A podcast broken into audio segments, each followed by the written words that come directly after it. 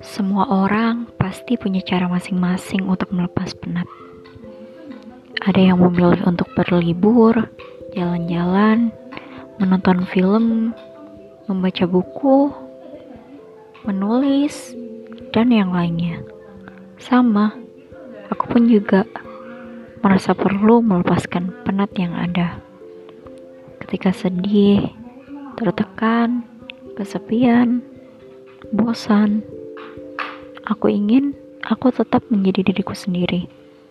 Hanya menjadi diriku yang apa adanya. Hanya Ziza, fight for me, and love myself.